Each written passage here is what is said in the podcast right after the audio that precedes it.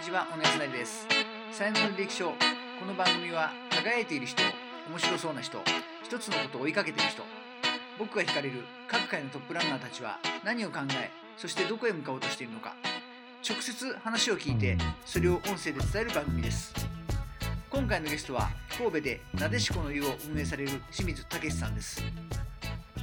どん底のフリーターからサラリーマンとして入社した企業の施設を MBO で経営権を習得した立志伝中の人、清武さん。清武さんの人生の前半に何が起きて、そして再起して入社した企業でどんな苦労をしてきたのか、怒涛の清武ストーリーに迫ってみたいと思います。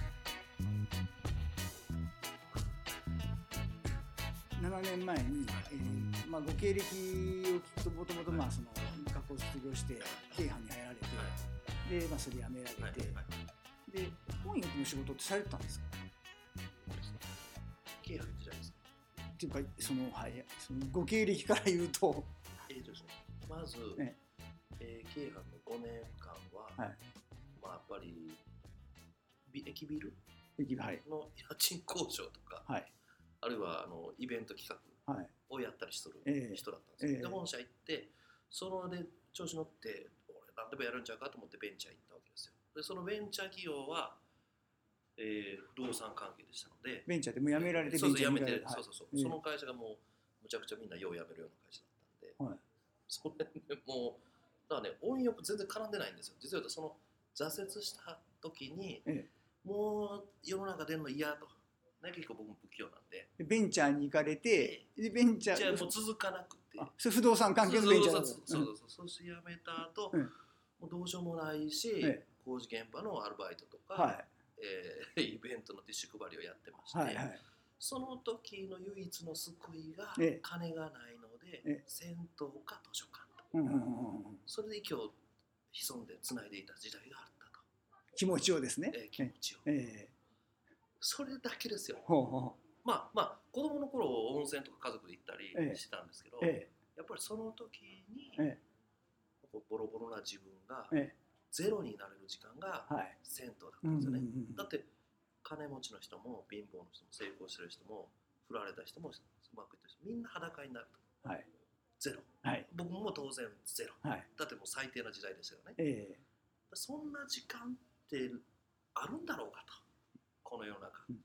でますますこれから時代として必要とされるんじゃないかというのは感覚的にほんまに思ったんですよ、ほんまに、うん。だ大丈夫ですか？俺もこんな話大丈夫です。その時えに偶然、まあ、コインロッカーのああロッカーあお風呂のロッカーあるじゃないですか。の上にチキンラーメンを48歳で発明した安藤桃福っていう人の本があったんですよ、えそれまでこうう紆余曲折がある人生を読んでえー、っとこんな状態から48でこんなんしよったの？っていうのヒントも得れたんですよ、うんうん。だからお風呂っていうのは、えね、そういう機会もあったし、うん。ホッともできるし知らん人とテレビ見ながら話せる、うん最高やな。と、うん。だからこれは社会復帰もしてきたら、うん。こういう商売絶対やったるともう。それはか金がどうなんか知らんけども、うん。これをやると、うん。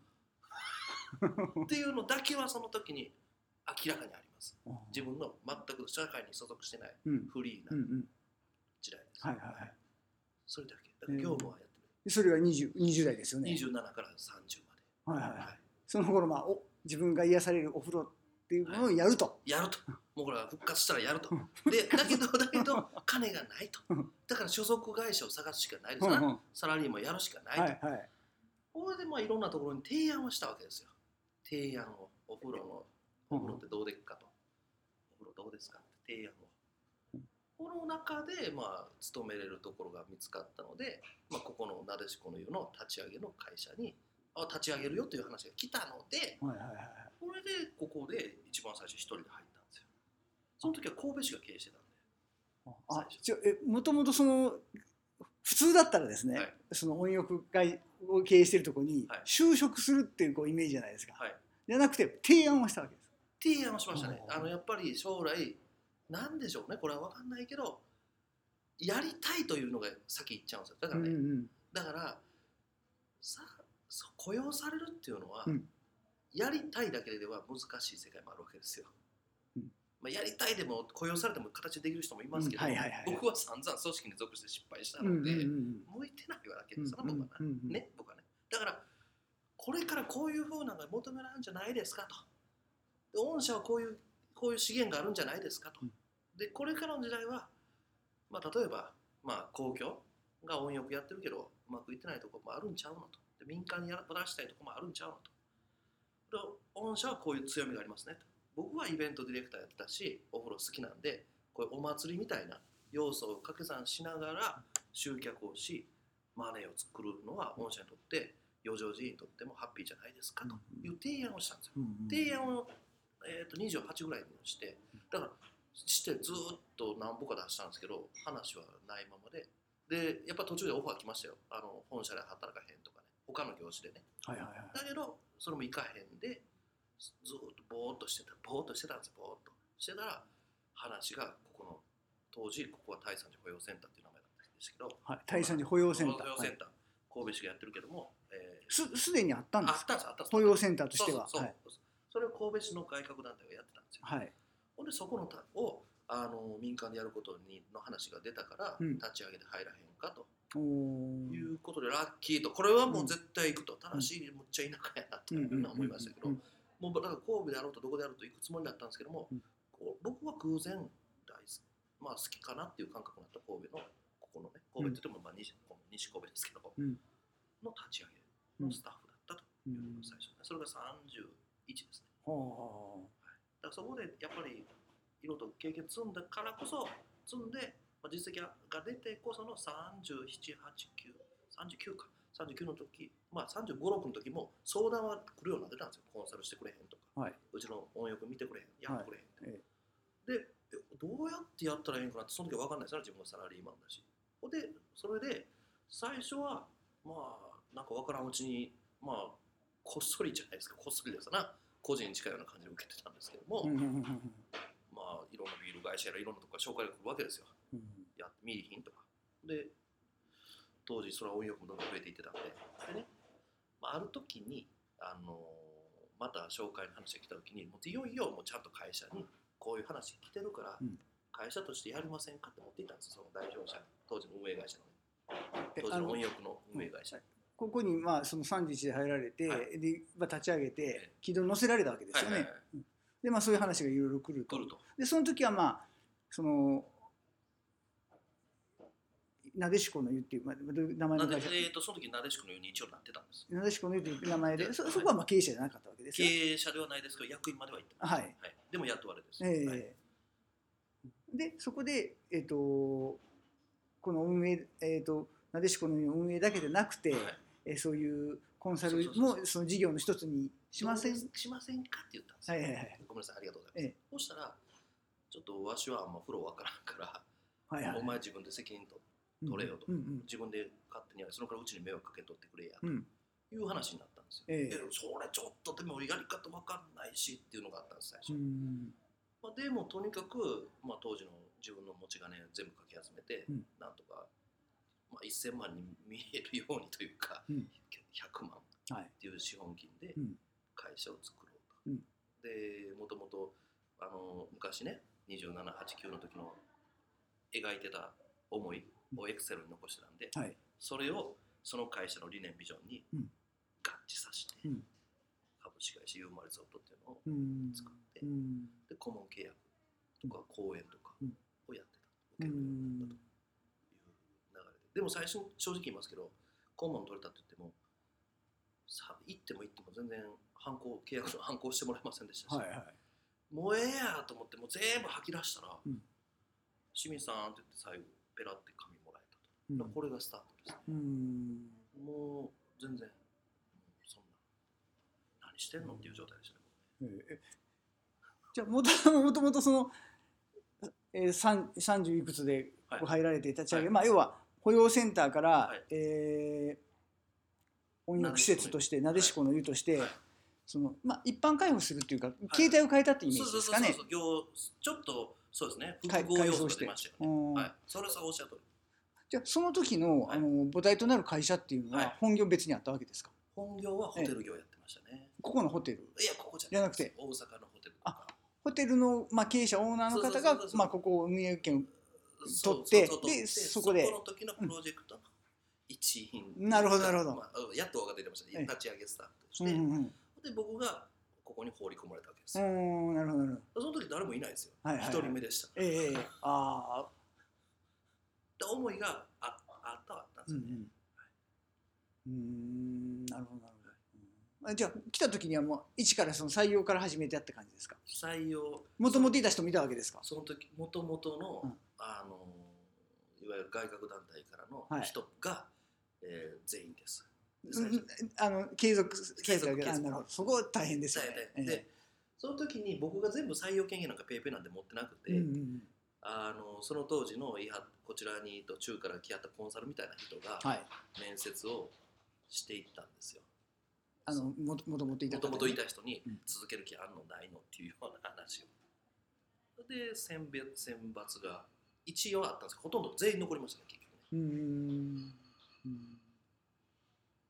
じゃあ経営が変わって、まあ、新しい会社になって、はい。すごい新しいマネージャーですよね、はい。うん。まあ、トップとしてはい来られたんですけども、なかなかこうその時のこうせめぎ合いというのが。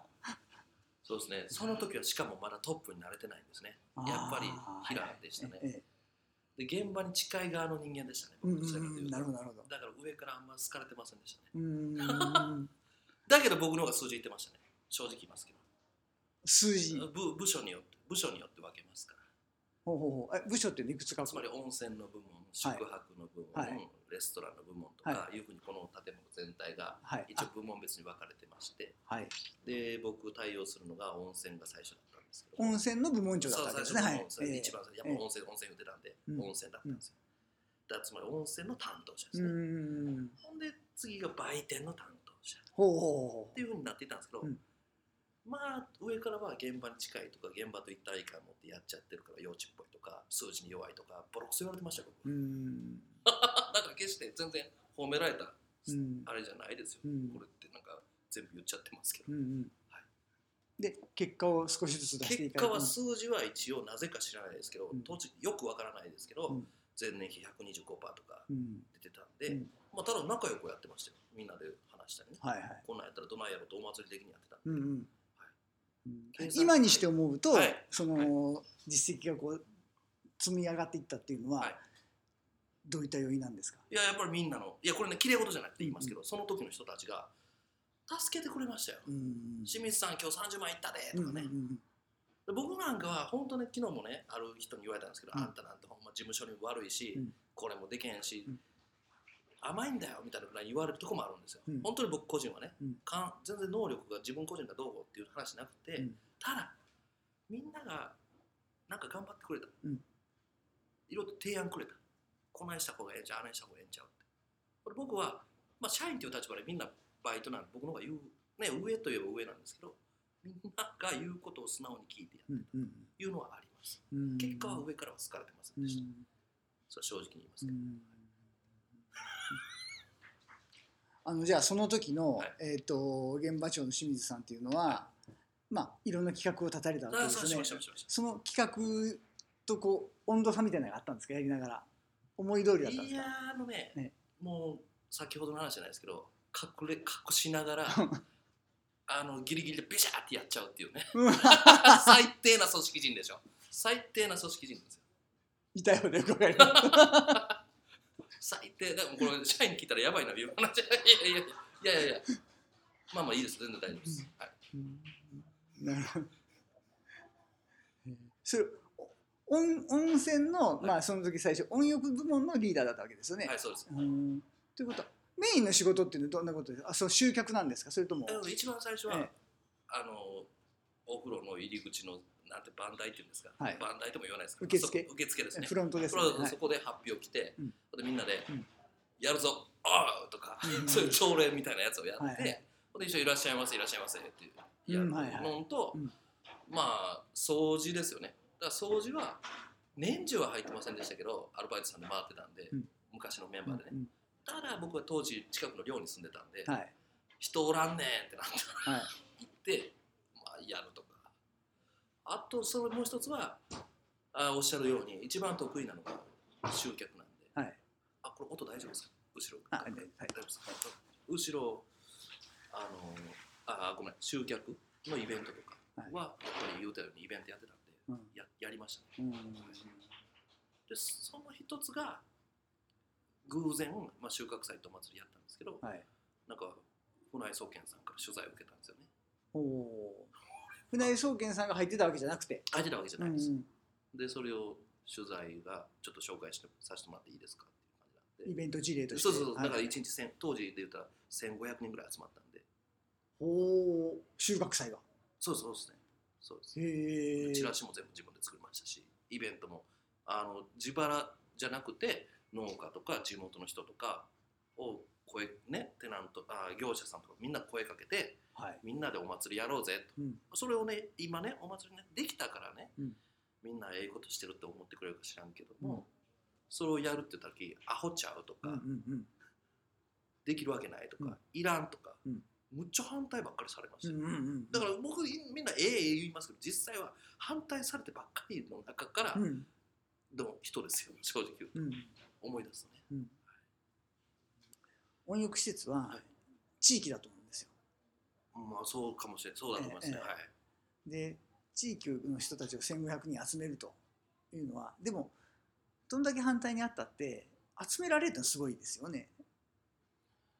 あそれはもう負けてられないからね。どんなことされたんですいやいやいや これはねもうねいや僕正直言ってチラシ作ったり、か、はい。広告打つのはほんまに技術として得意かもしれないですわ。うんだからえー、もともとのホテル運営会社からしたら、はい。10万部もチラシ巻くなんてありえない話なんですよね、うん。このエリアでってこのエリアで、うんだってそのホテルってチラシなんか作らないし、ねやらないで。すから、ほんで僕はもう感覚が最初イベントとかやってたん。でこんなん当たり前やでと。ほんでだからそれをねじゃあまあチラシぶっちゃけ作るの100万かかった。80万かかったんですよ。すみません。それだけ言うとチラシっていうのが結論なんですけども。じゃあ80万じゃあ運営会社が出してくれるかと。言うと当時の人は80万っていうのは出してくれないですよ、うん。でそうそう俺ででもこれやらんと語れへんでっていう話言っても通用しないんで、でその時に言われたのが社長からはっきり言われたのがそれぐらいスポンサーでなんとかせえと。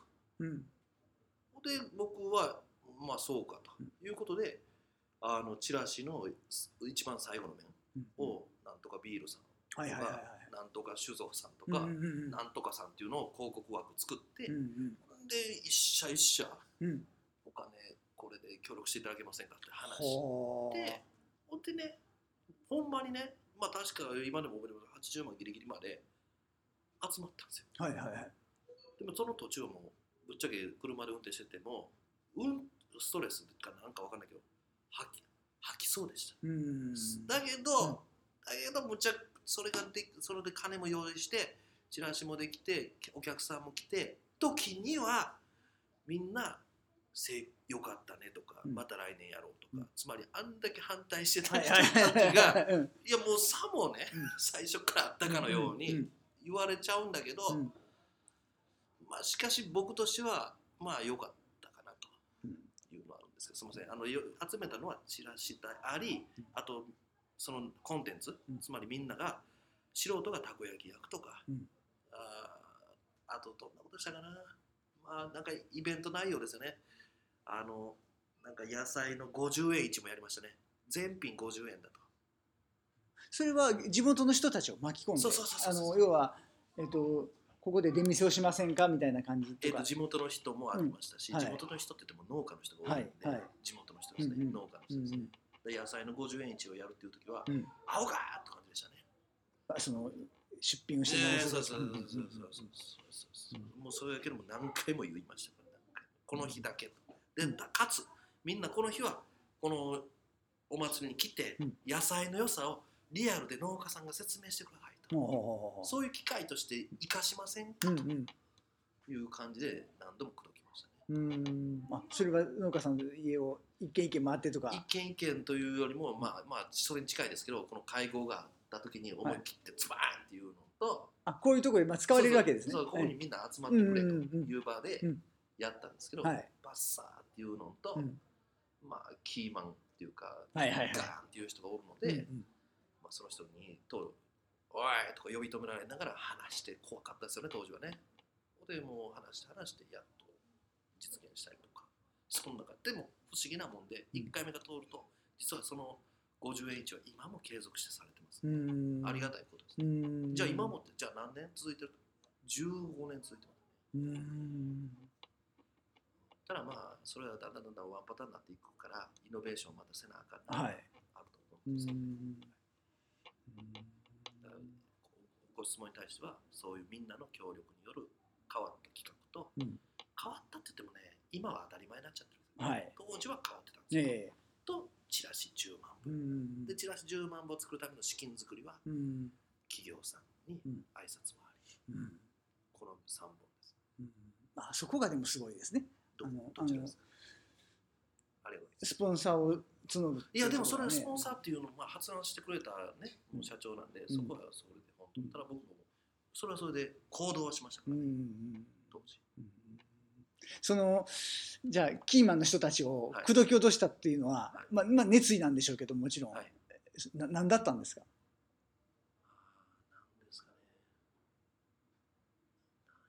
その時はもう人間関係がでできてたとかできてないですね。ですよね。はい。だから言うようにうん。強引なんでしょうね、もうねよくね、いやごめんごめんこれこれあんまネタとしていいかどうか知りませんよ。うん。ただ、まあ、教科の時代とかいや教科の時代ですよ絶対。いやはいだだけどそんな綺麗には進まないです最初は、ううんえーとか言われてる中でもうだからあとは 強引でしたよね。でもそのキーマンの人がもうやろうかって言ってくれたのが。あるんで、うん。なんでしょうね。助かったんでしょうねやっぱそんなん言われちゃうと。よう考えると結局その人たちがうん。助けてくれたんだなうん。ということになっちゃいますね、うん。改めて考えると。うん。強引といいねうん。いやそれでもそその人たちやっぱりここを利用しているユーザーでもあるわけですよね。ユーザーでもあったんですよ、うん。うん。いやそこがすごく大切だと思うんですよ。あーあれねあれなんででしょうね。いやもう一つはね、はいその直売所を出したので、え経済効果があったんですよ。皆さんにとだって手数料も低い低いというか、うん。直販だし、であんまり新鮮だけど形がちょっと崩れてるやつ、はいはい。一番に出せないやつ、うんうんそれを売ると。うん。いうような場でちょっとお小遣いになりますわな、はいはい。ほんで嫁さんじゃあこの細かいこと言っていいのかしますけど嫁さん名義にしたりして、うん。だから収入になっていくんで、うんうんだから還元しようっていう気持ちはあったうんんじゃないですかね、やっぱり経済もあったでしょうね、うん。やっぱうんまあウィンウィンですね。ウィンウィンですねり、うんうんうんいやその絶対にその地域を巻き込むっていうことは、はい。あのーまあここ立地がね割とまあ田舎だなので、田舎です。あのーそう組みしてしされやすいというのはあるのかもしれませんけれども、はい。はい。それにしてもねやっぱり来てるお客様っていうのはごひいき様ですから、はい。この人たちがそのなんていうんですか風呂入り来るだけじゃなくて、はい。その自分の生活だとか、自分の趣味だとか自分の時間をね。素晴らしいその通り。そうです。そうです。そうです。すすみません下げちゃった。いやいやまさに今前かつて言われてたことを、うん。小野さんが今スパッて言われたからすごいなと思 いましたね。すいません。そそれは？すいやいや前当時、うん。いや私がはこう実行犯として動いてましたけど、はい。当然はペイペイだったわけで、えその当時そういうことを言ってあった人がいたわけですよ、うん。やっぱ農家さんにとってうん。生きがいになるんじゃないかえとか、うんうんうん。収入になるんじゃ機会になるんじゃないかとか、はいはいもう今でこそそれ自分のノウハウになってますけど、うん。やっぱり僕もその時、うん。そういう先輩がいたうん。っていうのは、うん。よかったアイデアになってますね。うん。なんか気づかされてるじゃないですか。いやいやいやいや。それはいいですね。はいはいいやでも多分ね街中の銭湯でお風呂屋さんであっても、はい。あのこの考え方は、はい。そのすごく重要えっ、とよく、はい。まあ、計算で言うと客単価だとか、はい。滞在時間だとか言うじゃないですか、その、はいセオリーで言えばですね、じゃあその中身は何なんだろうかって言ったら、どんだけ時間がいて、はそんだけ、えーお金を落とすか。それをこっちから提供ばっかりするんじゃなくて、はい。来た人たちがそこの中で何かをや、あの活動すると。はい素晴らしい。その場所を提供すると、はい。そうそうそうそうそうです。そうですいうことがあの多分生き残りの重要な、あそうです。かもしれない。じゃないですかね。与えるばっかりじゃなくて、ええ。自分たちで作りうん。自分たちで楽しみうん。自分たちで売るはい。あるいは学ぶっうん。ていう場を提供するんですうん。ですよね。うん。だからそのそこがねすごくその今苦しんでいるところって時間かかるでしょうけれどもそれをしなきゃああ素晴らしいですね。時間かかります、うん。ですよね。でこの考え方はその温浴事業だけでなくてもですね今後のそのユーモユーユーモア電鉄さんの,、はい。その基本戦略としてはい。あります。ですよね。はいまさに、うん。あの後で聞きますけど、はい。あの今後のことも聞きたいんですけども、ええ。まあそういったことがやっぱりその基本的にあるのかな。ありますね。やっぱり人のそういうつながるというかね、自分はあんま所有してないんですけどね。所有してないと言います？そういうあんまり自分で全部を、ええ。自分が自分がとか、はい自分で所有してるわけでもないし、うん。この建物も所有してるわけでもないし、そういうのは少ないんですけども、うん。だから1たす1が3以上になることが相乗効果うん。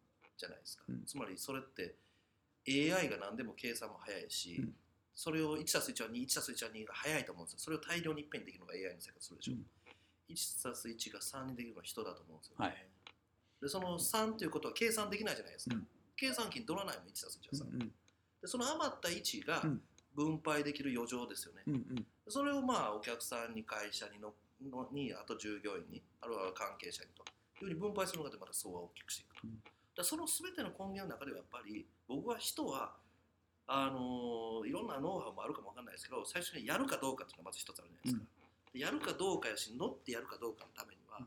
人っていうのはやっぱりね個人だけでやるんじゃなくみんなでやる中でこそ大きい効果が出るんじゃないかというのがありますね。電鉄も自分一人で全部をやろうと思ってなくて、うん。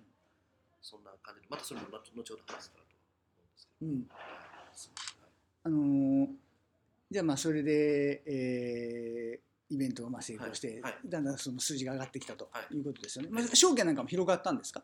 証券も広がりましたね、うん。それはなぜかというと営業時間を、うん。そういう都市通勤客、うん。大阪とかに通勤してるお客さんって、うん。まあ昔ここ5時で閉まってたんですよ。おお。それを10時にした、うんうんうん。夜のお客さんも来るように、うん。つまり前は地元の人だけのものだったんですよ、はい。それをもうちょっと広げて、うんうんうん。で広げてっていう時に顔を描くと、うん。まあ明大とかうんうんうん。ちょっともうちょっと離れたところの人たちっていうとやっぱりき勤務してる人が多いでしょ、はい。農家じゃなくて、じゃあその人たちこれの時間何時だと？うんうん。言ったら夜だとうんだから本当はもうちょっと遅くしたらいいんでしょうけど12時までやるとかね。ただやっぱりその理由は一つは当時の農家さんから遅くまでおったらここ静かに言えうんという声を配慮したこと、うん。もう一つは、まあ、やっぱ遅くまでやることによって従業員もうん。ヘトヘトになってよろしくない時代じゃないかなとうんいうのもあってうん。スパッとそこで切ってるんですよ。バランスを考えて。うん。いやいいと思います。あの生地ね、はい。営業を伸ばすよりは あのはい。効率的だと思いますし。あのお客さんに合わすんじゃなくて、はい。あるあるこちらがそうそう。もうあ主導を取ればいい,、はいんだと思うんですね。うん。その中でお互いハッピーなはい。ポイントを探せばいいとう思うん。ですよ、ん入社したなでしこの湯で順調に業績を伸ばす中大阪のビジネスホテルへの転勤を命じられます。そこではさらなる苦労が待ち受けていました。さて清武さんのこの後は一体どういったことになるのか次回をお楽しみに。